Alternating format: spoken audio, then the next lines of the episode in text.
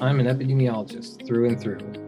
At some point in my PhD training, I started hearing about population health sciences. At the time, I couldn't tell you what the difference was between a population health scientist and an epidemiologist, and I still can't. Today, we're going to dive into that topic with a crossover podcast. We're joined by Daryl Hudson, Michael Esposito, and Arisha Martinez-Cardoso, hosts of the Sick Individuals, Sick Populations podcasts. In fact, they're hosting me today, really. So let's just get right into things. All right, welcome back to another episode of IPHS, Sick Individuals, Sick Populations. And so when I was a kid, a very nerdy thing that I liked to do was when my favorite television show or cartoon would have a crossover episode. Imagine, like, if you're a child of the 80s, Voltron crossing over with Transformers or something like that. So in a much nerdier way, today we're hoping to do a crossover episode and think about some of the things that we talk about on our podcast and talk about it with a sister podcast of us, EpiCounts, that one of the official podcasts for the Society for Epidemiologic Research. And we're going to be talking about all things population health. So we're really happy to be joined today with one of the two EpiCounts podcast hosts, Ghassan Hamra. Ghassan is assistant professor of epidemiology at the Johns Hopkins Bloomberg School of Public Health, specializing in environmental and occupational health research. He aims to improve population health by identifying agents that cause disease and can be removed from our environment. There's a much longer bio that I can go on about, but he's an outstanding, very intelligent guy. So thank you so much for making the time and joining us today. Yeah, happy to. Although I will point out it is 3 against 1 here, so I'm a little concerned about. We'll go easy on you. If this comes down to population health versus epi in the end, I don't have a chance. Yeah, we stacked it this way on purpose. So I'm glad you realized early. So we're friendly here. So when we were first discussing this episode, we had a bunch of different ideas. And it sounded like a really nerdy jam session would occur. And one of the first things we talked about was simply defining what our fields are, considering the breadth of the fields and how much overlap there is. We also talked about comparing and contrasting different aspects of the field. So with that, let's just jump in. So, Mike, I think you have a question to start us off. Yeah, definitely. Right. So, you know, we're living through unusual times during the pandemic, especially. There's been, I think, like, new exposure to kind of like terms among the populace, like population health or epidemiology or public health, to the point that I think a lot of people are kind of claiming to be these sorts of things on Twitter. I've got an uncle, for instance, who like really thinks of himself as an epidemiologist. He's not, and never listened to him for medical advice. But those terms have kind of made it out in the world in that kind of like a way that I don't think they ever have before. So, like, with that in mind, I'm wondering if you can kind of like kick us off by telling us how you define what epidemiology is and what epidemiologists are. And then also, just because, you know, we want to think about ourselves, how you would, from your perspective, you would kind of define population health as well. Yeah, I'll do my best. So, you know, I feel like with epidemiology, the definition of the field just depends on which textbook you pick up on the day you're trying to define it, because so many people have kind of these slightly nuanced ways of defining it. And generally they suggest the same thing, I think, but oftentimes I feel like impressions of the differences in understanding of what epidemiology is kind of come out. So a lot of times there'll be this kind of, and I'm just gonna, in my head, I kind of have two camps, and I think one is further away from population health and one is closer. So the one that's further away is the one where you say epidemiology is about figuring out risk factors for disease. I find that definition to be very oriented toward biomedical thinking. So thinking about, like, what is this thing that causes this thing? And I feel that when you think about epidemiology that way, it's very narrow in focus, which is not always a bad thing. It certainly can be a good thing, but I feel like it's very focused and it lends itself to questions about certain drugs and certain health outcomes and maybe more like RCT oriented thinking. On the other side, there's the definition that's more along the lines of understanding the distribution and determinants of disease or health outcomes. And I think that one is kind of the more population health oriented side of it, where that focus on populations is kind of inherent in the definition, and it's less about a focus on determinants of health, if that makes sense. Like it's less risk factor and more kind of what I guess people would couch as social epidemiology and maybe a little bit toward population health, but that's kind of how I view it. But yeah, in terms of that closeness to population health, am I totally off the mark? No, I don't think so at all. I mean, indeed, the title for our podcast, Sick Individuals, Sick Populations, kind of builds off a lot of the ideas that you just mentioned. So this idea of thinking about population level determinants of health. And when you think about etiology, like you say, you can think about a much more narrow, individualized RCT manner, where you're thinking about, you know, manipulating one exposure and one risk factor, and seeing how that, from a mechanistic perspective, relates to a particular health outcome. And I think population health is trying to do something that's very difficult, which is try to figure out how does this broad set of determinants from social, environmental, psychosocial factors, et cetera, how do those things all coalesce to affect this broad set of population determinants? Yeah. I often think about it like, who cares more about the left versus the right side of the equation? And I feel like epi people, I don't know. If we're thinking about an equation, epi people really care about the right side of the equation, health. They also care about the equal sign, like how to do it.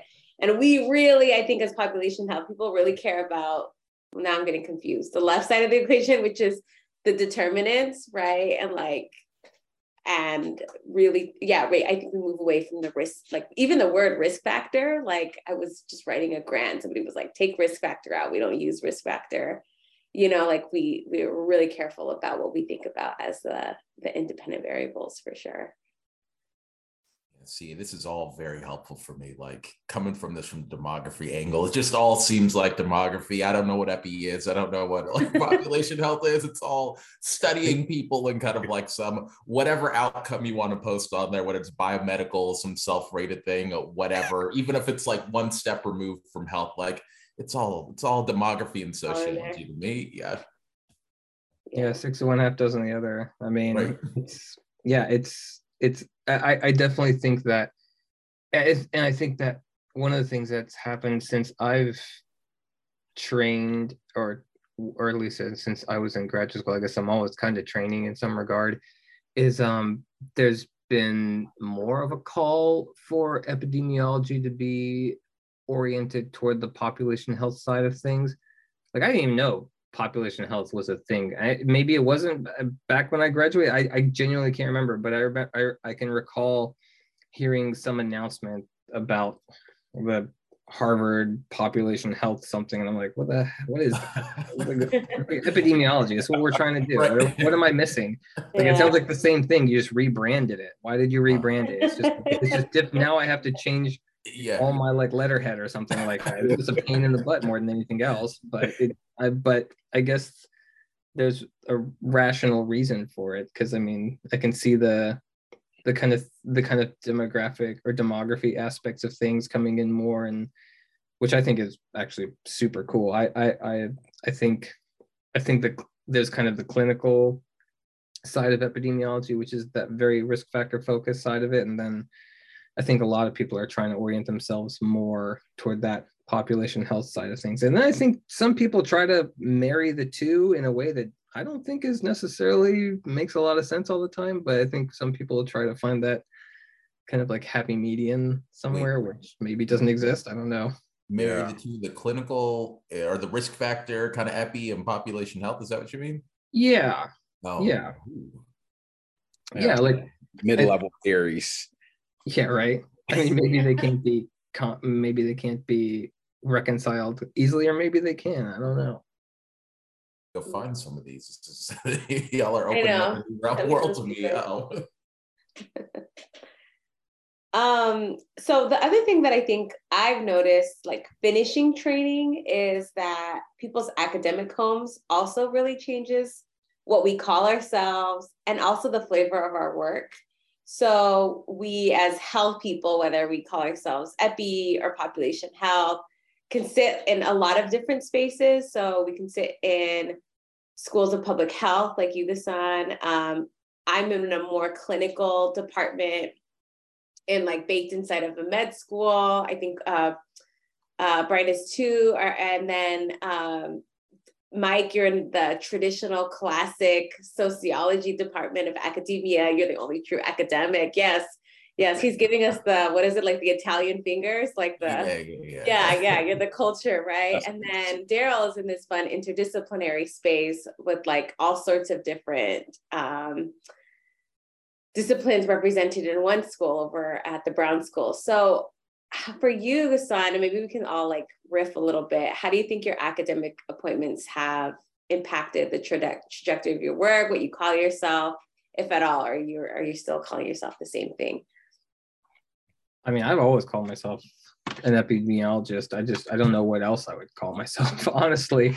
I've definitely always kind of leaned more toward the quantitative side of things. And I think that that's kind of getting back to that, you know, what is epidemiology versus what is population health, I think maybe a little bit more focused on quantitative, and I've always been in epidemiology kind of spaces. I mean, you know, I was at Drexel in the School of Public Health and an environmental occupational health department for a little while. And even there, people ask me what I do. I mean, I guess I could say I'm an environmental occupational health researcher, but I mean, if you want to be specific, I was just doing epidemiology. There wasn't anything that would distinguish me from somebody in a department of epidemiology, except for maybe a little bit of a focus on kind of more of the exposure side of things, like exposure assessment questions. And that's kind of the only distinction. And that comes from my training in environmental health. I can remember one of my faculty members talking about how exposure assessment was the Achilles heel of epidemiology, which is a quote that I always keep in mind, and I think is horrifyingly accurate. It's something that I don't think as many people appreciate as they should. But generally, I would say epidemiology through and through.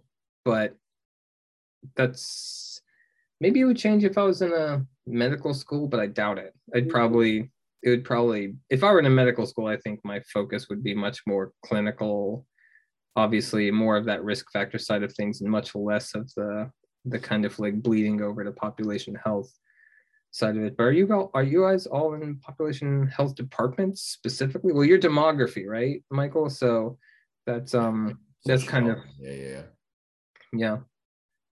Do you call yourself a sociologist or a demographer, Mike, or both, or what do you call yourself? I don't know. Having identity crisis. Yeah, I've got therapy tomorrow to talk about this. I don't know. I feel like if you would have asked me that maybe 5-6 years ago, we're back in a time when sociology was like very kind of anxious about its own existence, and so there was like, as we were sitting in our big top hats, like you said, in our very official academic circles and having arguments like among ourselves, it was like, well, people are very kind of like strict about drawing kind of like boundaries between what was sociology and what was, say, demography or population health or something else like that. But those, I think when we realized that if we kept having those conversations, like data scientists would just keep eating our lunch, we've thrown those things away, right? So I called myself a demographer because it was like kind of born in that moment where it was kind of like, you know, a little verboten to say, I am a sociologist, and then people could come at your life if you studied health. But now it's like I would, you know, consider myself either sociologist or demographer because those lines are very blurred, and population health fits in the same way. We're just social scientists, I guess, is the way I would describe it. Mm-hmm. Yeah. Well, it's really funny because I when people ask me about epidemiology, I'm like, it's a social science. Yeah.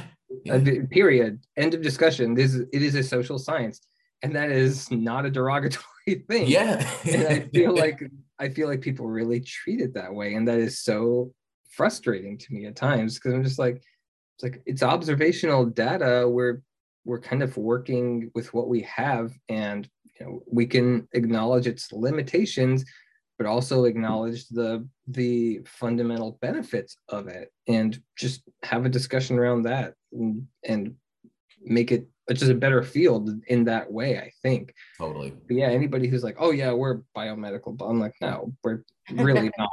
Like, it's not at all. At least not my segment of epidemiology, I think, not at all.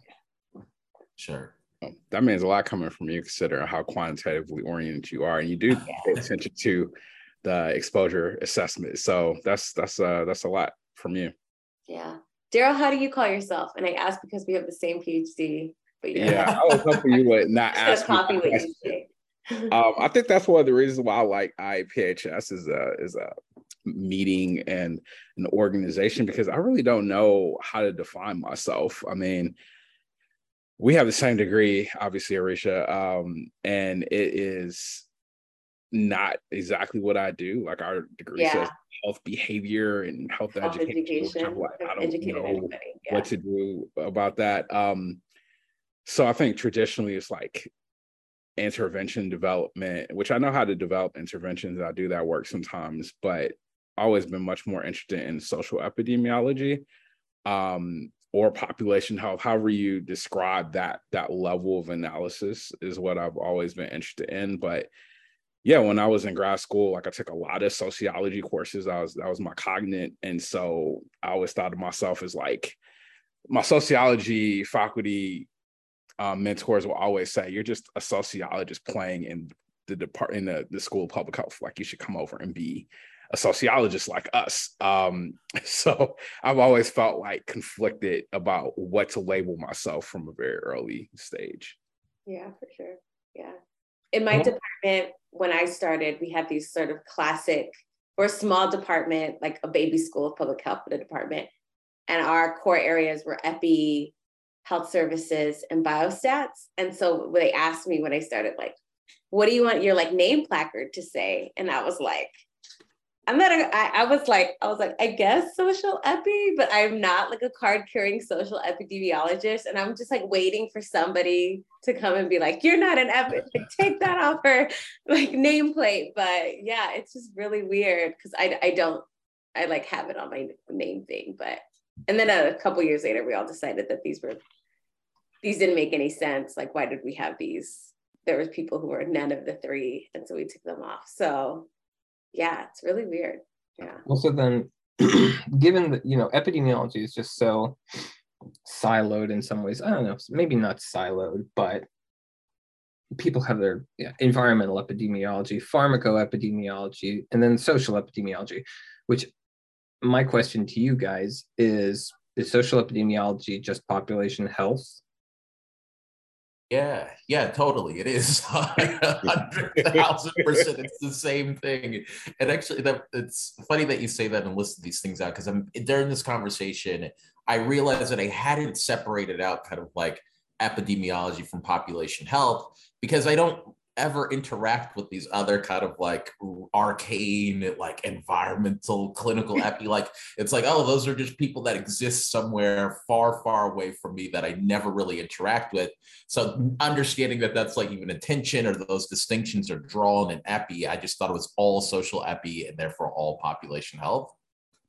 Yeah, there's got to get some like geographers or like health historians and ask them, do they describe themselves as social epidemiologists? There you go. I don't know if they do based on their methods, right? Like, if they're purely quant, like, I don't know if they would. I don't know.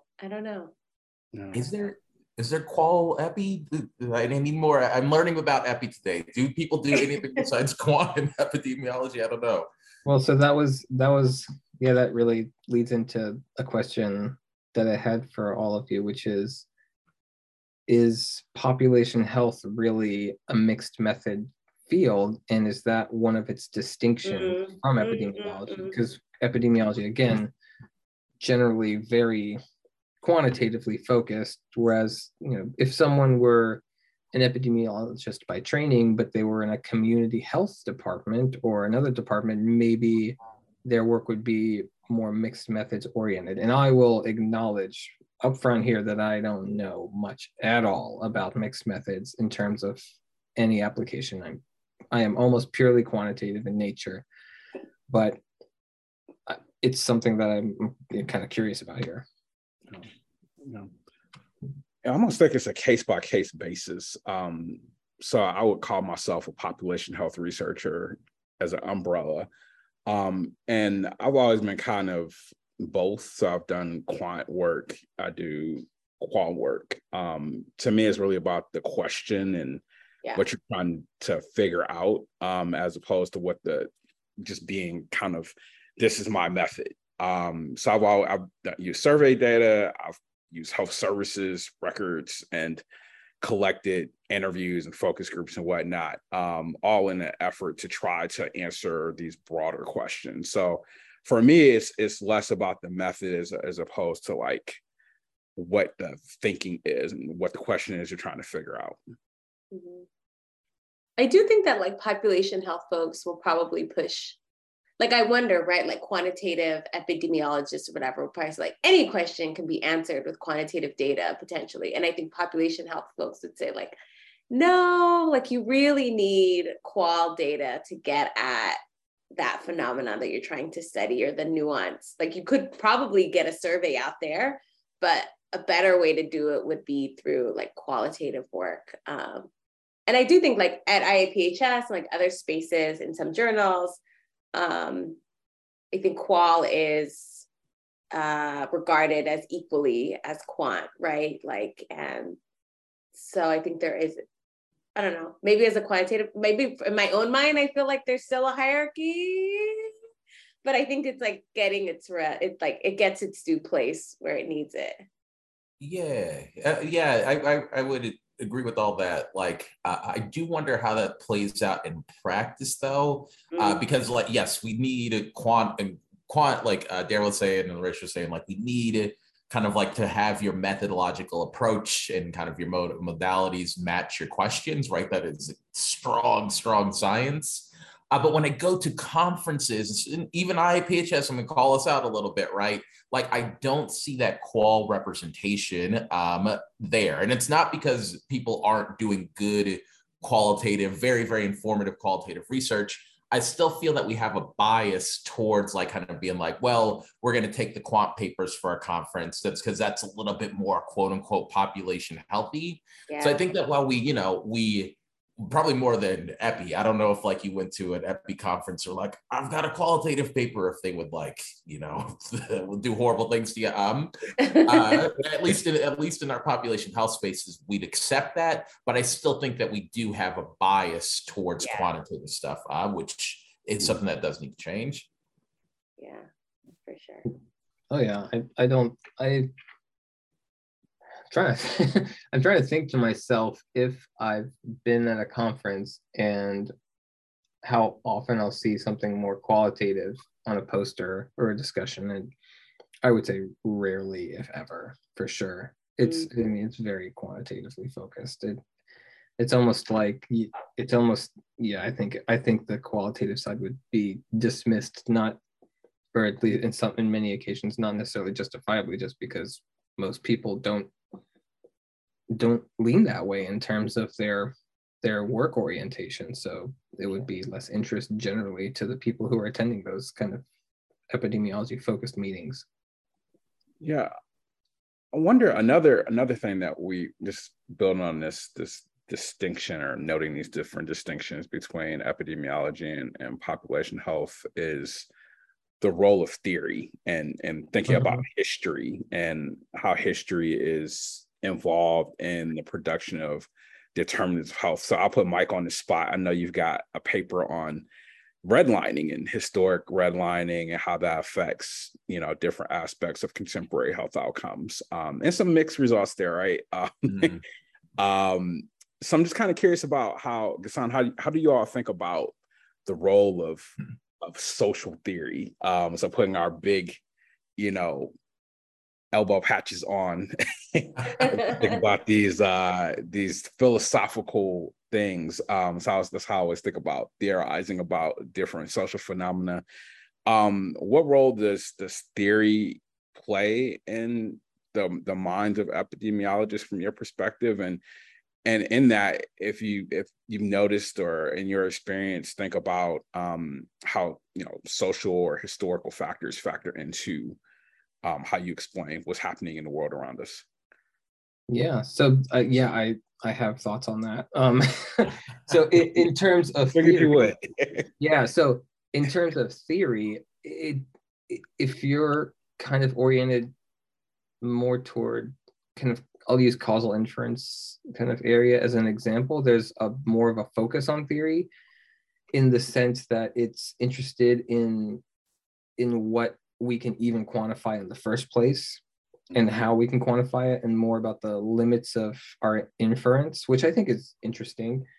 So for example, just like posing the question in the first place, like are the data we have and the tools we have the ability to address this research question, and what are the limits of it? And things like, I'm trying to think of a good example, like, does a counterfactual even exist in the first place? And if not, then what's the point? And in that regard, so to build onto the redlining example, I know some people doing redlining work, my wife actually, for example, and she calls herself an epidemiologist. Oh, it's a total aside, just an aside there, just pointing that out. But there's no counterfactual to redlining in existence, really, right? Because redlining happened in communities of color, period. That was the whole process. It was a fundamentally racist process, and the idea that there's a natural or very straightforward counterfactual doesn't really work. And people have kind of like talked about this in epidemiology, but in ways that I find somewhat unsatisfactory. But those theoretical considerations are there. And then in terms of history, we suck at that. I mean, we just suck history. I mean, it is just not acknowledged in any meaningful way in a lot of epidemiologic work. And, I always think about this. When I was at UNC, I had the opportunity and really an honor to learn a little bit from Steve Wing, who is a great researcher. And I think one of his contentions, and this is, or one of the points he always raised or thought about, when people talked about social epidemiology, and I'm taking it to an extreme, I think, and I'm not quoting him, I'm not necessarily paraphrasing him, but the way I took it was that social epidemiology shouldn't exist as a field because it should just be everything. Mm-hmm. Like, it is fundamental to what we do, like understanding the context, understanding if your research matters in the first place to a certain community, asking communities to kind of guide research even. I mean, all those things kind of were fundamental, and I feel like, people couch social epidemiology into this, like, it's a specialty, and I'm like, no, it's everything. Right. It is the basis. Like, if you don't even have some kind of social epidemiology, because we have that area training, then you just don't even have the context for the work you do, and that's unfortunate. Yeah. Absolutely, yeah, for sure. I'm sort of having that debate in my department where my class, which is the only social epi class, isn't required for our doctoral students. Same here. And I don't like that. Same. Don't like that. And I'm like, but how? And then a lot of them are like, we do work on race disparities. And I'm like, how, sirs and madams, if there's no, if you've never taken a class on racial inequity, so, yep. Like these genetic epidemiologists, I'm going to be quiet because they're going to hear me. But, I'm just like, how, y'all, how? So, yeah. What is in y'all's departments, what is, if you can say it on a podcast that everyone will hear, what is like kind of the counter to that being like, oh, if your position is like, oh, we should teach our students basic social epidemiology, like what is the, no, we don't need to do that position of that argument? Yeah, it's not great, right? It's like they're already taking so many classes, we can't possibly fit another. And we're methods heavy department, right? So they take a lot of like They get trained in all three areas: health services, biostats, and epi. So as long as you took your basic like 2 series epi series, and then you take a health services research series, and then you take a biostats series, it's like we can't possibly train the students who are in epi to like take a more sort of social epi class. It's like, oh, okay, cool, yeah, yeah. It's interesting, right? It does feel like it's spread as specialized. Well, I'll tell you, in our school, it's a little bit more specialty focused. But for example, in the kind of general methods, I think there's a push, or at least I believe one of the requirements is, and I have to refresh myself on this, but I've heard in the past, and I've seen this in other places, where you have to have like fundamentals about like biology and things like that. And my head, it's like, why?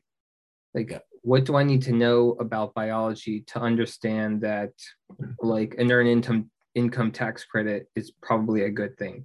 What biology do I need for that? And that's like that's the biomedical orientation, right? Like there are the people, and again, this is not, I'm not trying to disparage any sub area. I think it's all important, but there's that area that focuses on that, and that's cool, but it misses the mark on the other kind of things that epidemiologic tools, which overlap again with sociological tools and econometrics tools, like there's, you know, there's, it misses the mark on those things.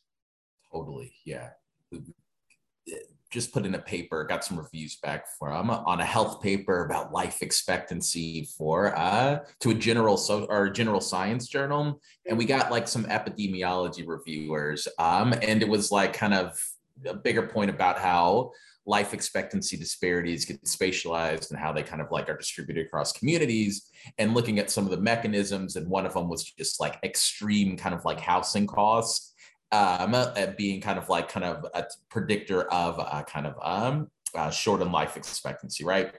And so one of the reviews was like, but what's the mechanism? They were really kind of being like, let's get very narrow on the biological mechanisms. And it was just like, is it important to kind of like, do we really need to be like get that specific, or is it enough to say like extreme poverty kind of, I don't care how it happens. I can think of a million ways that it can happen, but we know at this point that extreme poverty operates through all these different kind of actual biological pathways, right?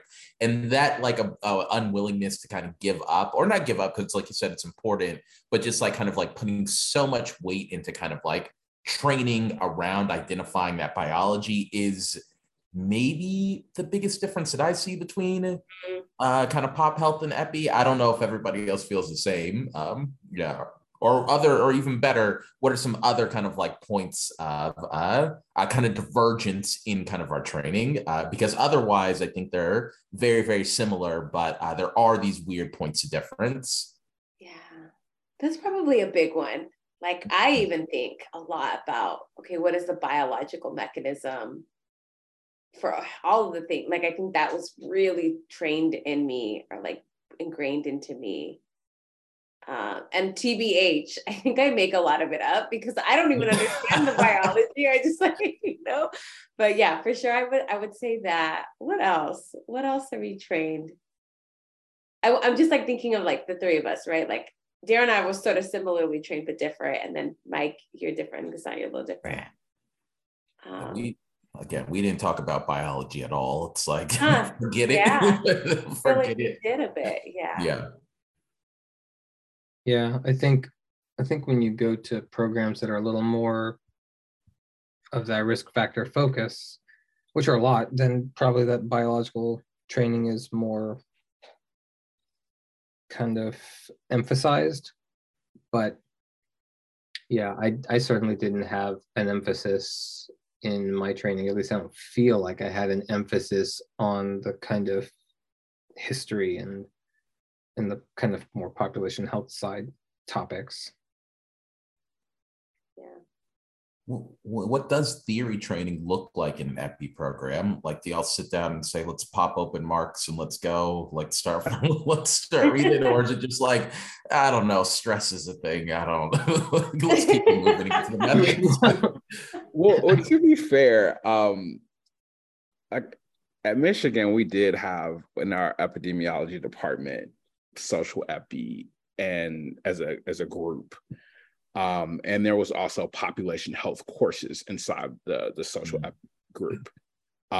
So we would hear from all the known people that folks, they spread out all over the country now. And we talked about theory. Part of that is because some of the folks who ran the Pop Health Center, our group, were sociologists. So people like James House, for example, were talking about social theory. So we didn't go down to Marx or Weber or anybody like that, that Mike would know and love from those sociological theory courses. But we did place an emphasis on what is theory, how is it useful, why should we even care about having a framework so we can understand these social phenomena. So while we didn't get well-versed in say, a specific theory, we did talk a lot about stress and coping.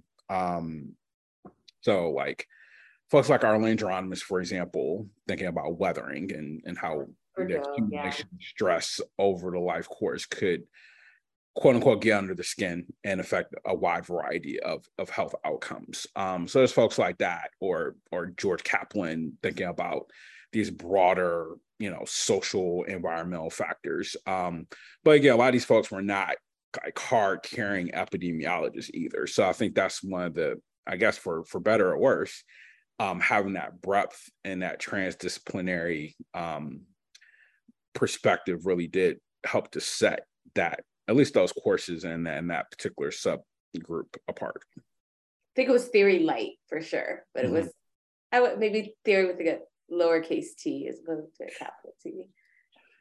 Yeah, I think that's generally what we do. I mean, sometimes, again, it depends, but yeah, we definitely talked about like Jeffrey Rose, Sick Individuals, Sick Populations, but then also like the Bradford Hill criteria, and now the causal inference kind of fundamentals, like what are the violations of making causal inference? Like those things are there, and depending on where you go, they may be emphasized a little bit more or less, but it's very program dependent. And that's actually one of the things I was gonna ask you all is, how unified is the training in population health in the first place? Because I mean, for us, for epidemiology, it depends on where you go. It's 100% where you go, what in terms of how you're thinking, how you'll come out thinking about certain, either like what epidemiology is oriented toward or what it should be oriented toward, how to interpret evidence in the first place. Like all the kind of stuff is just so focused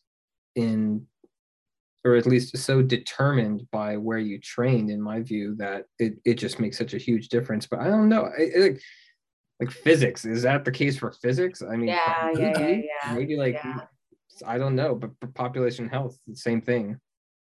No, that's a huge question. I think you're absolutely right, though. I think so much of it depends on where you train.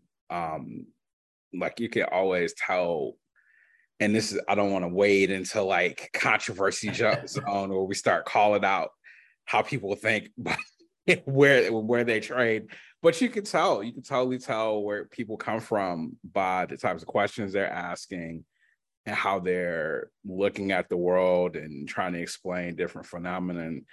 Unfortunately, there's not a whole lot, like if you were an incoming doctoral student or an aspirant and trying to figure out where you want it to go, that stuff is not on the website. There's no way to really figure out like how you'll come out, what brand, so to speak, which makes me feel dirty saying that, but what brand of pop health epi person you'll be when you come out on the other side.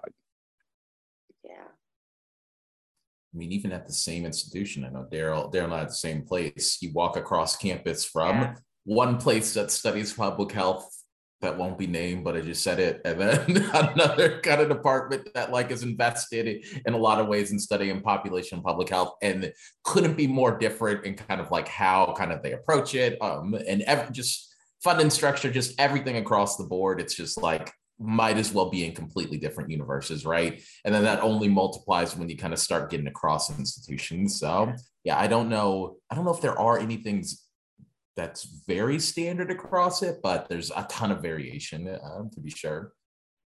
Yeah, Yeah, definitely there's camps. There's definitely camps. I felt the camps when I was in my department. Like, oh, I'm not part of that crew. I'm part of this crew. And like, yeah. Oh, going back to the theory question though, useless theory that I have in my head now is all of the like behavior change theories, if you want to call them those, like theory of planned behavior, the health belief model. I mean, what are all these? Oh, they're so bad. They're so bad. I cringe.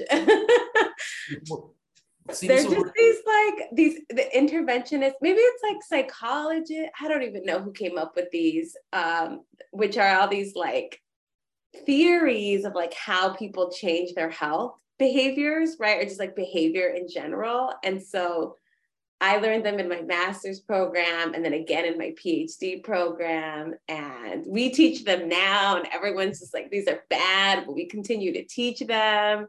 Yeah, they're just... Yeah, I have books and books on them. Yeah.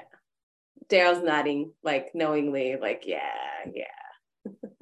Yeah, I don't know what to do about that. I mean, we've had challenges with these theories for a long time, but I always tell people theory is not theology. So, yeah. To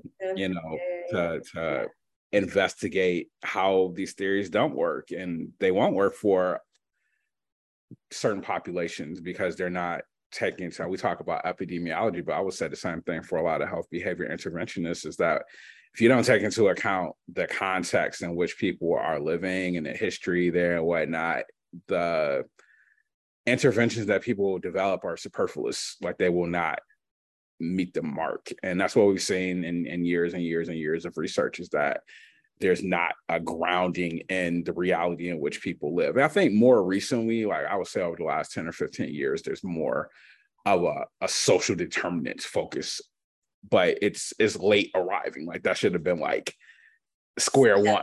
Yeah. Right. Yeah. We should bring in like a bread and butter interventionist into a podcast episode and just like see what they say, you know? Oh, wow, I have no idea what anyone's talking about now. This is shocking. This is shocking. Okay, this is more reading to add to the list. Yeah. Oh no, don't read it, Mike. Just save your time. Just like it's not like measuring people's head and something and seeing if they're capable of behavior change. We're not talking about that old school. Okay, all right.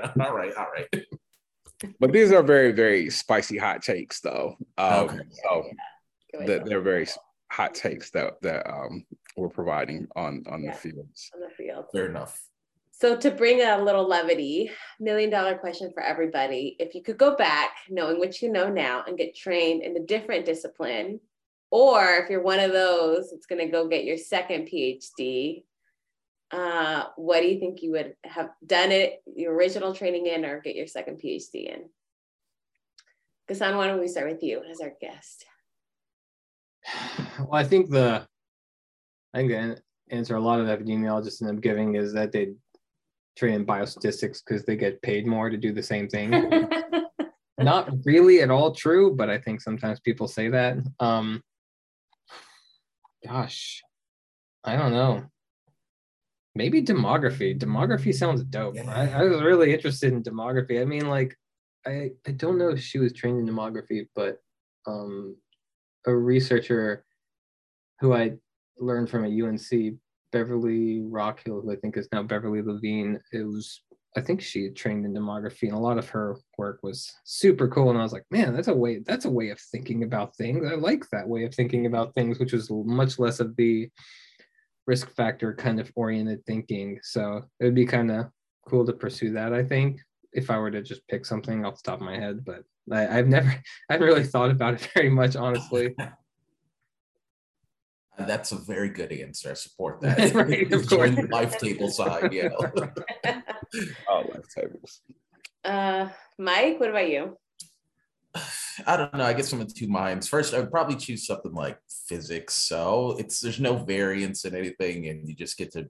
Everyone likes you and respects you, and it just seems like a really good life. But if I had to stay in the social sciences, I don't know. I'm pretty happy with demography, but I may go like social epi. Like I really love kind of this theoretical kind of like conversations the field has about kind of counterfactuals and kind of like causal inference, and like, especially now, like all the kind of modern takes on that. And it's like, well, can we actually even identify anything under these classical assumptions? How do we change it? That's all real fascinating stuff. And that's probably where it would go if I stayed somewhere in the social sciences, social health sciences, but definitely physics to be cool. Yeah. Yeah, totally. Yeah. String theory and stuff. Yeah. Daryl, what about you? Definitely sociology. I think I probably, if I had to do it all over again, I probably would have done a joint degree. That's why I ended up being talked off the ledge not to do when I was about midway through my program. But I do wish I had thought about that on the front end. So that's probably what I would do. Yeah. Another strong choice. And Arisha, what about you? Yeah, I don't know. I think I would have gone, okay, many. I have too many. I posed this question today. Okay, too many. I think I really wanted to go into advertising and marketing when I was like 18. I maybe would have sold my soul to the corporate devil. But I think more realistically, if I were sticking and doing what I do now, I think I should have done a social epi program instead of the health behavior program that I did do, but I didn't know what that was until much later. Or history. I think I really could have gotten down like classic history and linked it to some of the stuff I do now, because I think I appreciate learning about what happened in 1927 that shaped the random policy that we have now. Like that's always so fascinating to me. And I wonder if I could like flip it as like an actual, but like historians don't get jobs and like they're paid, but like I don't know. Yeah, it's the reality. You have a job. Academia. Oh, no. It's bad. It's so bad for them. Yeah. But if you go to the conference, you ever see how like historians are always like the cool kind of like mysterious. They dress the best. They have the best classes. Yeah. I would take that over anything. Yeah. It's fine.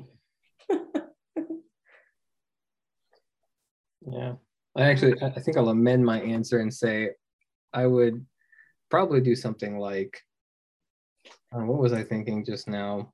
Not journalism, but yeah, probably maybe a little bit of sociology. I have this like fascination with how horrifyingly racist the education system is, and I was like if I could just go and work for Nicole Hannah-Jones, to do whatever she tells me to do and work with her, I'd be golden. I think that would be the move. I would just relish that kind of position and stay there for a long time. I'll take this podcast now as a Ghost for Christmas Past type thing to be like advertise it to kind of incoming students, like look at all these accomplished people that are like, I wish I could go back and be a sociologist, right? Like this is what we need to get our numbers up. Yeah. There you go. For sure. You all are welcome. Yeah. Cool. Well, this has been really fun. Ghassan, we really appreciate you taking the time to talk with us today and sharing your perspectives. Obviously, we have a lot of overlap. There's some distinctions too, but obviously everybody wants to be a sociologist at the end of the day. So yeah, apparently. But we really appreciate you and especially jumping on in the middle of the summer. No, I appreciate it. And it's unfortunate Brian couldn't have been here as well, because I think I would have enjoyed hearing his take on all these things as well. But he's home taking care of twins with COVID as basically, everybody is taking care of somebody with COVID or has COVID at this point with the BA.5 variant or whatever it is. For sure. All right. Well, nice to talk, y'all. See you next time. Yeah, it was great. Thanks. See you next time.